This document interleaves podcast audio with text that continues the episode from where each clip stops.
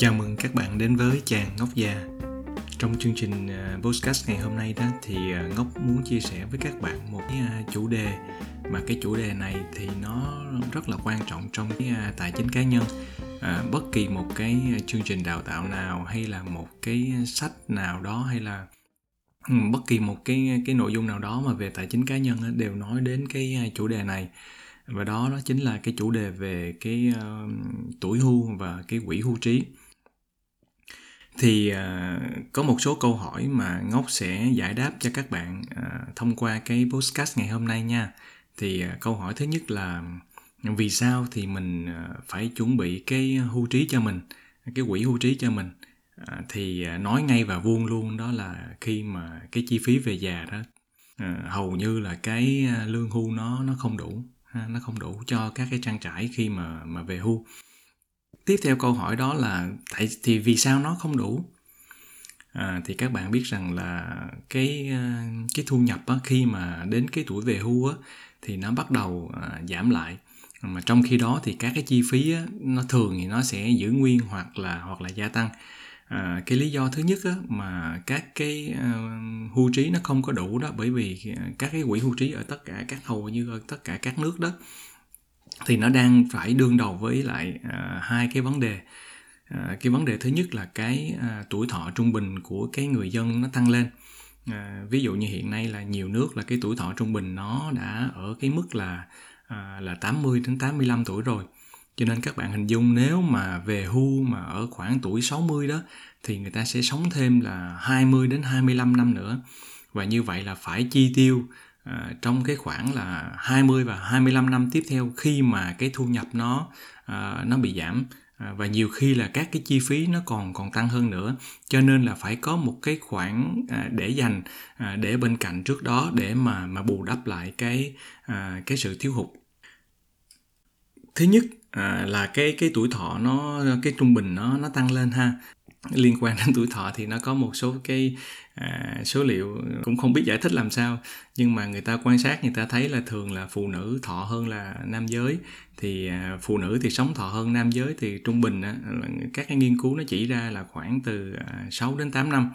Thì lý do là bởi vì sao? À, lý do thì có nhiều nghiên cứu nó cũng có nhiều cái cái cái kết quả khác nhau có nghiên cứu thì chỉ ra là do cái cấu trúc ADN à, khác nhau. À, có có nghiên cứu thì chỉ ra là do cái bởi vì nữ là người ta có cái nhiễm sắc thể XX hai cái nhiễm sắc thể X cho nên là nó cái cơ chế nó có thể bảo vệ à, cái cái cơ thể tốt hơn hoặc là do cái à, cái estrogen à, cái hormone estrogen này nọ. Nhưng mà cũng có cái nghiên cứu nó chỉ ra là bởi vì người đàn ông thường người ta có những cái hành động là nguy hiểm hơn. Ví dụ như là người ta hút thuốc nè à, uống rượu nè à, hoặc là không có nghe lời vợ ha. Cái lý do thứ nhất là do cái tuổi thọ trung bình à, nó nó tăng lên cao ha. và cái lý do thứ hai là cái này nó cũng quan trọng hơn. Đó là cái mà gọi là cấu trúc dân số nó bị thay đổi. À, lúc này là cái tỷ lệ à, cái người già tăng lên mà cái thuật ngữ trong chuyên môn người ta hay gọi là dân số già đó. Thì cái tỷ lệ người già nó tăng lên trong cái cấu trúc dân số ha. ngóc lấy một cái ví dụ là ví dụ như là trong cái cấu trúc dân số của một uh, quốc gia đó thì có khoảng là 35% là trẻ em và thanh thiếu niên ha. Rồi mình có 50% là cái người uh, trưởng thành trong cái uh, độ tuổi lao động. Ví dụ như cái độ tuổi từ 20 đến 60 hay là 20 đến 64 đi. Và 15% còn lại là cái người già à, người người người về hưu đó. Khi nào gọi là dân số già thì à, dân số già khi mà cái tỷ lệ của cái người già đó à, nó tăng lên. Thì các bạn thấy là trong cái ví dụ hồi nãy mà ngốc lấy đó mình có là 15% là dân số già. Nhưng mà bây giờ khi mà cái tỷ lệ sinh nó giảm đi ừ, đúng không? Thì dân số nó dài hơn thì cái tỷ lệ người già nó lại tăng lên. Lúc này nó có thể tăng lên là thành 30% chẳng hạn à, hồi trước á, các bạn thấy là ví dụ như là à, 50% cái người trưởng thành những cái người mà đi làm đó người ta đóng ờ, cái quỹ hưu trí đúng không? Xong lấy cái tiền hưu trí đó à, trả cho cái 15% cái người à, người già người về hưu. Thì như vậy cái tỷ lệ nó là khoảng 31 thì cái tỷ lệ này là một cái tỷ lệ thường gọi là tỷ lệ an toàn nó nó nó ổn định. Nhưng mà bây giờ khi mà cái tỷ lệ người già mà nó tăng lên từ 15% mà nó lên À, 30% thì lúc đó là cái tỷ lệ cái người mà đang ở độ tuổi lao động nó giảm đi. Và như vậy nó sẽ tạo ra một cái gánh nặng uh, cho cái quỹ hưu trí của của của quốc gia. À, mình lấy một cái ví dụ là ở các cái trong nhóm các cái nước trong cái nước gọi là các nhóm OECD đó thì cái tỷ lệ phụ thuộc uh, nó sẽ tăng rất là rất là, là nghiêm trọng. À, có nghĩa là tỷ lệ những cái người mà trên 65 tuổi mà so với cái lứa tuổi mà từ 20 cho đến 64 á nó sẽ tăng lên là từ à, 22% cho đến à, 46 46%. À, cho nên đối với các cái quỹ mà hưu trí ở các nước á, gọi là các cái public pension fund á, các cái quỹ hưu trí của nhà nước á, à, thì lúc này đó là cái khó khăn của họ tại vì cái số lượng mà người đóng á, nó sẽ không đủ à, thu để mà chi trả cho những cái người đang hưu trí và các bạn biết là rất nhiều nước à, trong đó có Việt Nam mình ha thì đang có cái à, hệ thống hưu trí theo cái à, theo cái gọi là à, phương pháp gọi là pay as you go gọi là defined benefit á, hay còn gọi là cái DP có nghĩa là người ta sẽ xác định rằng là à bây giờ anh cứ đóng tuổi hưu đi đến tuổi về hưu thì anh sẽ nhận được là 50% hay là 70% à, cái mức lương trung bình mà trước đó anh đóng có thể là trước đó trung bình 5 năm, 10 năm hay là trung bình cả cái quãng đời à, quả cả cái quãng thời gian mà mà anh đã đi làm thì nó nó tùy mỗi nước thôi cho nên khi mà à, về hưu đó mình nhận được những người mà lao động nó đóng lương hưu rồi đó nhận cái lương hưu nó chỉ còn khoảng là 50 đến 70 phần trăm cái cái lương mà trung bình trước đó thôi thì nó sẽ à, không đủ chi trả. Chưa kể là các nước mới thấy rằng là cái tỷ lệ già nó tăng lên số người lao động trẻ à, theo cái hệ thống mà pay as you go đó nó không đủ à, cho nên là lúc này thì họ phải điều chỉnh. Và các bạn thấy rằng là những cái luật mà cải cách về về về lương hưu đó ở các nước chẳng hạn như là ở châu Âu đó có những cái sự phản ứng à, rất là à, dữ dội từ cái người người dân. À, ví dụ như Pháp trước kia là từ 60 mà nâng lên 62 tuổi thì các bạn đọc báo hoặc là xem à, TV đó thấy có rất là nhiều cái cái cuộc biểu tình không chỉ là cái biện pháp là tăng lương hưu mà tăng cái tuổi hưu xin lỗi các bạn tăng cái tuổi hưu mà người ta còn giảm đi à, các cái chế độ hay là giảm đi các cái cái cái tỷ lệ hưởng. À, chính vì vậy cho nên là cái hệ thống à, pay as you uh, pay as you go đó à, của nhiều nước đó nó sẽ không không không không không có bền vững. Và vì vậy thì người ta mới cần có thêm một cái hệ thống gọi là hưu trí à, tự nguyện bổ sung. Và người ta gọi là cái defined contribution có nghĩa là có cái phần đóng góp à, thêm của cái người lao động để mà sau này người ta có thêm một cái khoản à, hưu trí à, bổ trợ thêm. Thì uh, liên quan về cái nghiên cứu uh, cái tuổi già này là một cái xu hướng nghiên cứu uh, đang rất là thịnh hành ở nhiều nước đặc biệt là các cái nước phát triển. À, ở Việt Nam mình thì có một à, nhà nghiên cứu hay gọi là chuyên gia về về tuổi già đó đó là phó giáo sư à, Giang Thanh Long ở Đại học à, Kinh tế Quốc dân Hà Nội. Thì theo ngóc đó thì anh Long là là là chuyên gia số 2 ở Việt Nam. Bởi vì không có ai số 1 hết á. Cho nên anh Long là là chuyên gia số 2 và nhà nghiên cứu số 2 về tuổi già ở ở Việt Nam như vậy là mình mình thấy rằng là uh, cái uh, cần cái chuẩn bị một cái quỹ hưu trí bởi vì là khi mà về già đó cái cái chi phí nó nó không có đủ. Không đủ là bởi vì cái hệ thống mà lương hưu mà đóng cho cho cho chính phủ đó người ta ừ,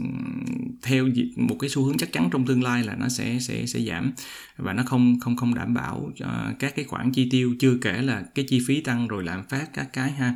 rồi à, các bạn biết là cái khi mà về già đó thì những cái người mà hưu trí cái chi phí của họ cũng nhiều lắm. Đặc biệt là chi cho cho cho y tế. À, ngoài ra thì họ cũng cũng cũng rảnh mà. Về về già rồi thì đâu có đâu có làm gì nhiều đâu. Cho nên họ cần phải giải trí họ cần phải du lịch.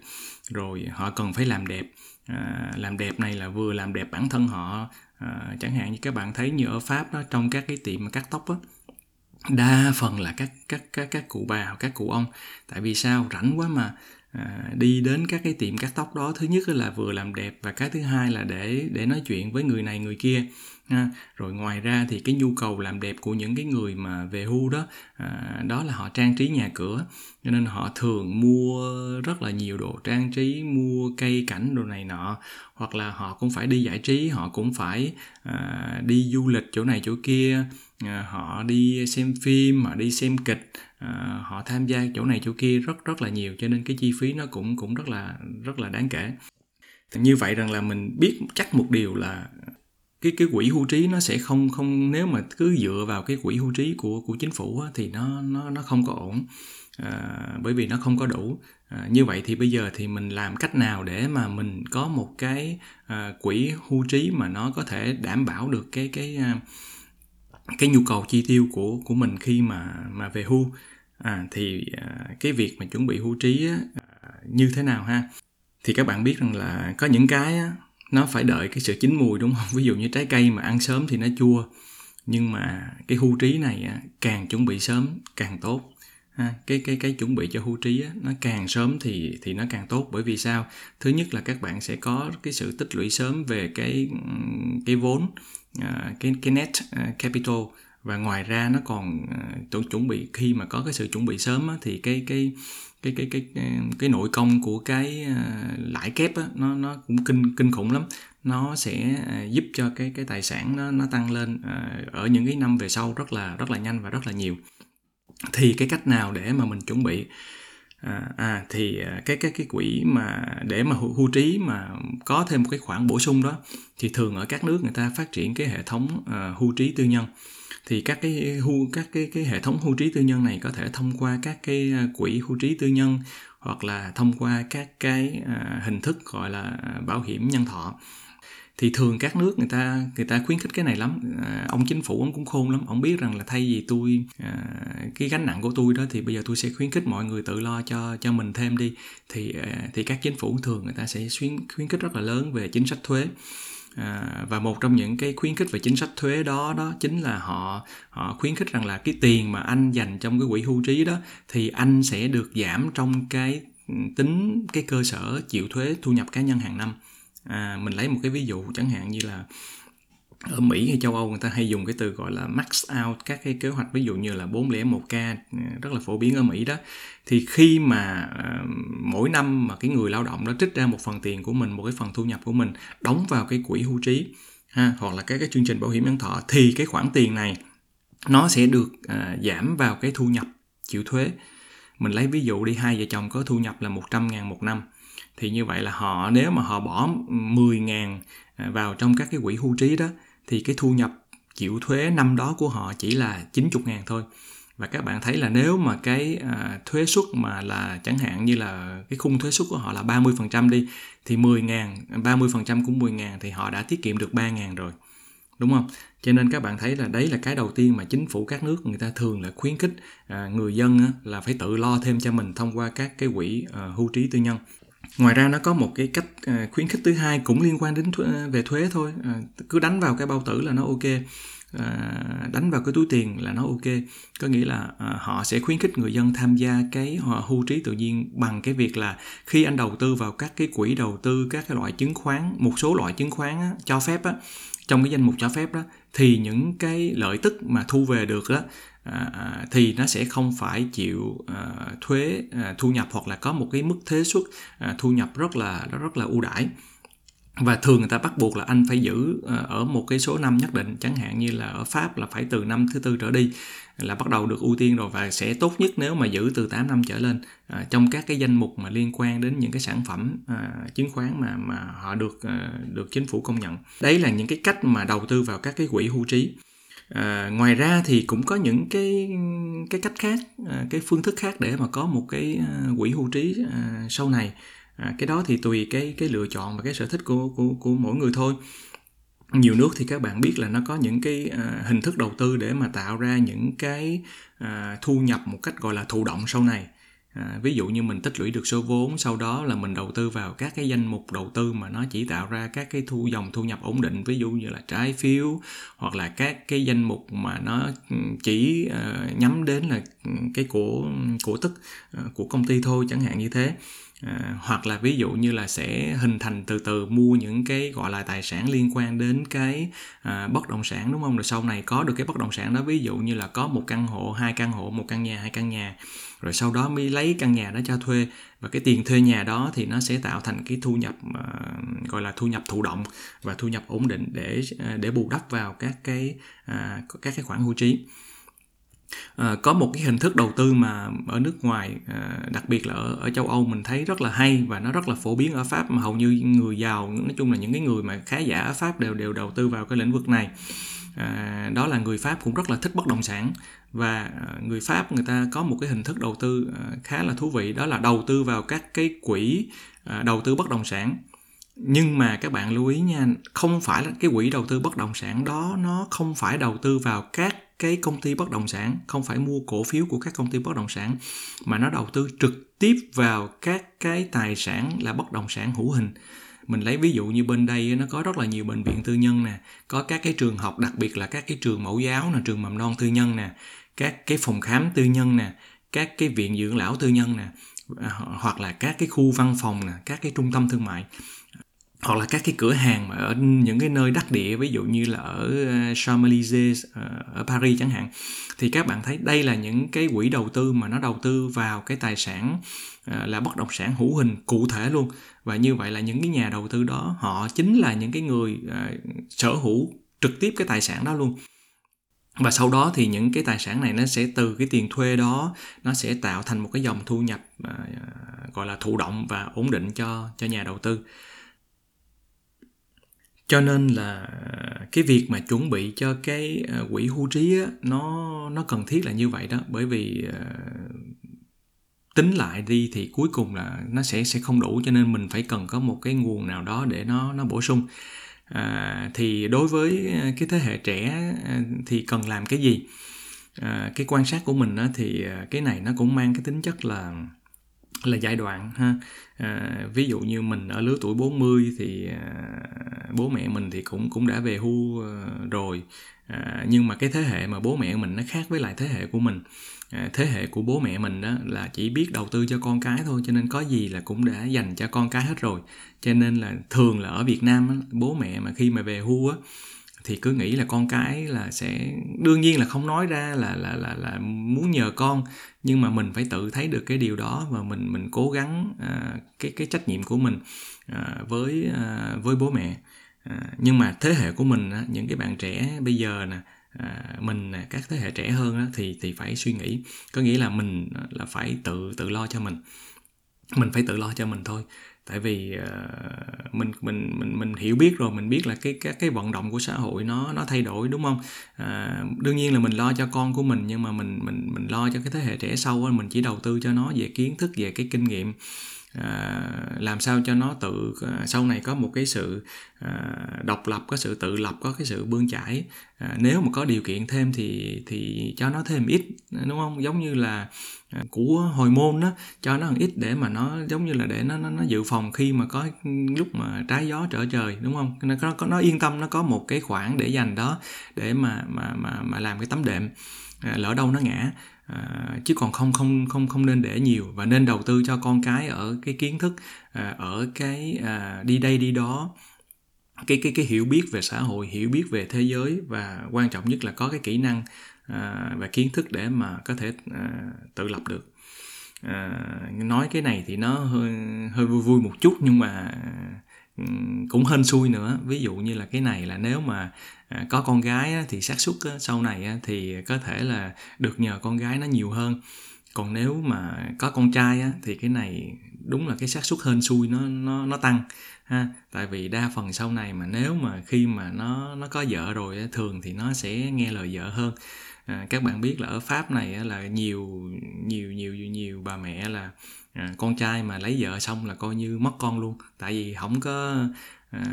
không có, có có gọi là hạp khẩu với lại à, con dâu á. Thế là con dâu nó cấm luôn. Mà con dâu nó cấm nó không cho cho cho cháu về thăm ông bà luôn thì chồng cũng phải nghe thôi. À, ở bên này bên tây này thì thì thì à, phụ nữ cái quyền của họ dữ lắm.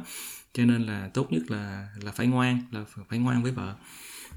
như vậy thì trong cái ờ, podcast ngày hôm nay đó thì ngọc chia sẻ với và đã giải thích với các bạn là vì sao là mình phải à, chuẩn bị cho cái à, tuổi hưu ha cho phải có một cái quỹ hưu trí à, thêm bổ sung thêm vào cái quỹ hưu trí mà mà mình đang đóng cho chính phủ. À, tại vì cái khả năng là là là cái quỹ hưu trí của chính phủ chắc chắn là nó sẽ không có có đảm bảo đủ cái cho, cho mình đâu. À, và nữa là các cái chi tiêu à, khi mà về hưu nó rất là là lớn à, kể cả như binh pháp này ví dụ như là muốn đâu đâu có phải đơn giản mà vô được ờ, viện dưỡng lão đâu các bạn. Mà muốn vào trong cái viện dưỡng lão thì rất là đắt. À, rẻ rẻ là cũng phải hai nghìn rưỡi ba nghìn một tháng rồi. Tại vì bà phải trả tiền thuê trong đó là tiền bác sĩ tiền chăm sóc tiền các cái này nọ tiền ăn uống tốn kém lắm. Những cái nơi mà xịn xịn lên là cũng phải năm ngàn một tháng. Cho nên là nếu mà không có cái khoản mà mà mà để dành trước đó thì thì thì bó tay ha. Ừ, cho nên là thường là những cái người mà ở bên tây đó người ta sẽ dành dụm ha. À, cái mức sống ở bên này nó có một cái quy trình chung là hồi nhỏ ờ, đi học rồi xong lớn đi làm đi làm thì ráng mua được cái căn hộ chung cư ha. Mua được căn hộ chung cư sau đó có con thì phấn đấu ra mua được cái nhà ở ngoài. À, rộng rãi để có vườn một chút xíu cho con nó chạy nhảy à, rồi sau đó con nó lớn rồi thì bắt đầu hai vợ chồng già thấy ở cái nhà là thấy trống vắng là bắt đầu bán. À, tại vì chăm sóc cũng không này nọ mệt. Thế là bán cái nhà quay về cái chung cư à, rồi ở chung cư được vài năm nữa rồi thì yếu rồi mệt rồi thì lúc đó phải bán chung cư luôn. Và bán chung cư thì lấy nguyên cục tiền đó mới trả cho các cái à, viện dưỡng lão các cái trung tâm dưỡng lão. À, đấy là cái cuộc sống của những cái người già ở tây như vậy đó các bạn nhưng mà để mà có được một cái quỹ hưu trí mà hiệu quả đó thì nó đòi hỏi phải có một cái hiểu biết về các cái hình thức đầu tư. À, nó, tại hình thức nào nó cũng có những cái tỷ suất sinh lợi của nó nhưng mà nó đều có những cái à, rủi ro à, phải phải cân nhắc và phải tìm hiểu kỹ để mà lựa chọn một cái phương thức đầu tư nào đó nó nó phù hợp à, để nó tạo ra được một cái dòng à, thu nhập à, thụ động và nó đã bù đắp lại được các cái khoản chi phí mà thiếu hụt khi mà mình à, mình à, về hưu. À, nếu mà muốn để lại à, một phần nào đó cho con cái đó thì à, mình tích lũy nhiều rồi sau đó từ cái vốn tích lũy đó nó tạo ra cái lợi nhuận mình dùng cái lợi nhuận đó mình sống. Rồi sau này thì mình để lại cho con cái cái phần vốn gốc đó cái phần gia sản đó. À, còn nếu mà không đủ nữa thì à, mình cho nó cái kiến thức cái kỹ năng thôi để nó tự vào đời còn cái cái cái tài sản mà mình hình thành trong quá trình mà mình đi đi làm đó mình dành dụm đó đến lúc đó chẳng hạn như có một căn nhà hai căn nhà thì lúc đó là phải hoặc là cái quỹ đầu tư nào đó thì lúc đó là phải thanh lý cái quỹ đó phải thanh lý cái nhà đó sử dụng cái cục tiền đó để mà trang trải cho cái à, tuổi hưu còn lại à, hai chục năm hay là 25 năm còn lại. À, các bạn. Ok, như vậy thì à, hy vọng là trong cái à, podcast ngày hôm nay đó Ngốc đã giải thích cho các bạn à, hiểu là lý do vì sao là mình phải nghĩ đến cái chuyện có cái quỹ hưu trí sớm rồi làm sao để mà mình chuẩn bị ha có nhiều cái cách chuẩn bị khác nhau để mà mình chuẩn bị cho cái tuổi hưu nó nó nó an nhàn À, cảm ơn các bạn rất là nhiều và hẹn gặp lại các bạn trong cái podcast lần sau. Mến chào các bạn.